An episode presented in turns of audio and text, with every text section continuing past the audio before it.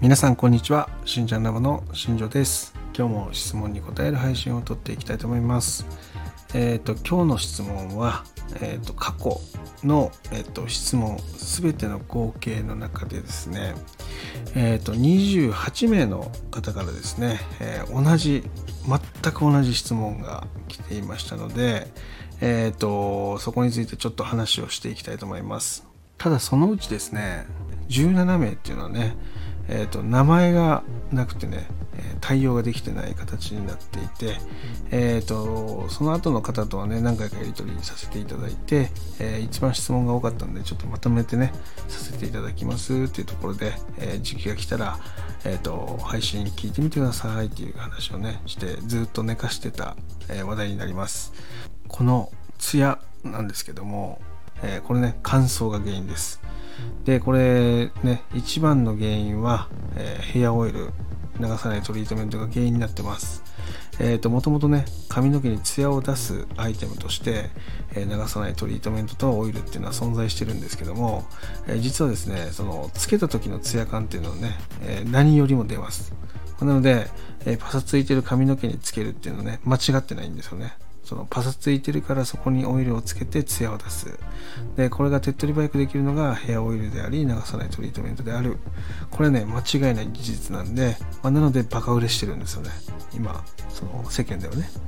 えー、ただですね髪の毛の本来のそのツヤっていうのは実は出てないんですよね。なぜかというとその油で出してるツヤなんで髪の毛がツヤが出てるわけではないんですよね。油がツヤツヤなだけでえー、髪の毛にその潤いを与えて髪の毛自体がツヤを出してるわけではなくてもうそもそもオイルとか流さないトリートメントがツヤツヤでオイルがその光を反射するっていう性質があるので、えーま、なのでツヤツヤに見えるっていう現象が起こるっていう話です、ま、なので、えーと、髪の毛の本質的な改善っていうのは全くできてないので、えーシャンプーしてね朝起きたらまたパサパサになってるっていう、これの悪循環になってますね、ま、なので手っ取り早いね、改善の方法としてはもうパッサリ切るっていうのが一番楽ではあるんですけど、まあ、女性でね生まれてきたのもありなかなかねショートにする勇気っていうのは出ないと思います、まあ、なので今回じゃあどうやってそのツヤっていうのを出していくかっていう話をちょっとしていくんですが、えっと、これね実はなんでここのタイミングで持ってきたかっていうと前回のお話と類似する部分があってですね、えー、最も大切なのはね水分なんですよね。髪の毛のその栄養分の量と水分の量っていうののねその根元の方っていうのはそれがいっぱいあってで毛先の方はそのカラーとかそういうのを重ね続けたことによって、えー、その栄養分がなくなってしまってる。それをねその前回そのお水のトリートメントで改善しましたよって話をさせていただいたんですけども実はそういうシンプルなケアでえー、良くなりますっていう話です。まなので今回ね、そのどこかのタイミングで話していこうと思ってたんですけど、冬がいいかなって最初思ってたんですよね。冬が一番パサつくので。だけど、その前回ね、この話をしたので、まあ、その話とね、リンクするところもあったんで、えー、ちょっと続けて配信を撮っていこうかなっていうふうに思ったんで、今日、あの、配信を撮ってます。えっ、ー、と、これほんとね、ダメージってね、えー、いっぱいあるんですよ。枝毛とかね切れ毛とかごわつきパサつきえっ、ー、とうねり癖いっぱいあるんですけどそもそものダメージのスタートっていうのは乾燥からスタートしてるんですよなので、えー、この乾燥を超えるとごわつきに変わったり乾燥を超えると,、えーと髪の毛の広がりにつながったりうねりにつながったりするわけですよねつまり何が言いたいかっていうとその乾燥をちゃんとケアできればその後ろ側にあるごわつきとか、え、うねりとか広がりとかっていうのは解決しますよって話なんですよね。ま、なので、えー、最もシンプルなあの話し方で言うと,、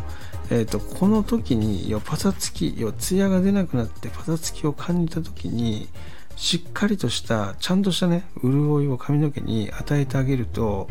えー、全ての悩みっていうのが解決してくるんですよ。その後の。ごわつきや、えー、うねり広がり枝毛切れ毛、まあ、そういったのが全て解決できます、えー、なので、えーと、最もそのなんだろうな効果が出る、えーと、ケアにはならないんですけど、え持続的にえー、重ねていくケアでは最強のトリートメントっていうのがその保湿なんですよね。になります。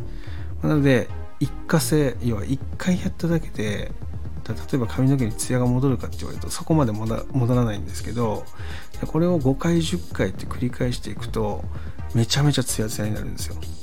で髪の毛自体が強くなってるので例えば薬でね髪の毛が散りつくこともないし枝毛が出ることもないんですよね。なのでそれぐらいね保湿って大切になってきます。なのでここのパサつきとか乾燥ねそういうので気ににしてる人要は気になってる人がいましたらその解決方法として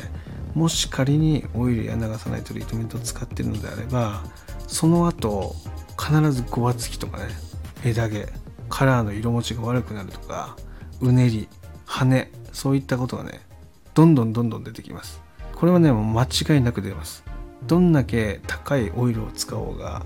どんだけ高い流さないトリートメントを使おうがその成分に油が入ってるんであれば間違いなく、えー、パサつきの後に、えー、うねりとかねごわつきベタつき、えー、広がり羽でそういった悩みっていうのが次々と出てきますので、えー、なのでねそのこのこのね最初のパサつきを感じた時のアフターケアっていうのがねものすごく大切になってくるんで、えここはね念を押して力強く言いますけど、えそこはオイルとかね流さないトリートメントではなくて水です。肌と一緒です。化粧水と一緒です。なので乾燥には油じゃなくて化粧水です、まあ、そういった意味では、えウォーターケア髪の毛の水分ケアっていうのがものすごく大切なので、えー、今日の配信ね聞いた方とかはねほんとねこれ有益情報です、えー、高いオイルとかね高いトリートメントを使わなくていいです。髪の毛に髪の毛の内部にちゃんと浸透するサイズの、えー、お水っていうのを髪の毛にかけてあげるだけで髪は潤います。でそれを根気よく続けていくことで、えー、ツヤツヤな髪の毛っていうのを手に入れることができます。なので、ここはね、その間違った選択をしないようにだけ気をつけてください。えー、オイルとかね、その流さないトリートメントを使わないでって言ってるわけじゃないです。このオイルとか流さないトリートメントに関しては、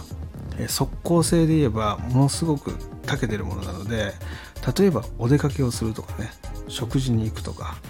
例えば親戚の家に行くとか、友人とご飯に行くとかね、そういうお出かけの時にえー、子宮ツヤが欲しいんだっていう時はそこは水じゃなくて、え、ヘアオイル流さないトリートメントを使うべきです。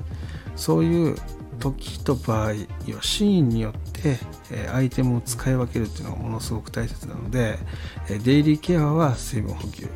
でこういうね特別な、え日のケアに関してはオイル流さないトリートメントを使ってあげる。そんなイメージです。そういうふうに使い分けをしていくと、えっと、ものすごくね髪の毛の改善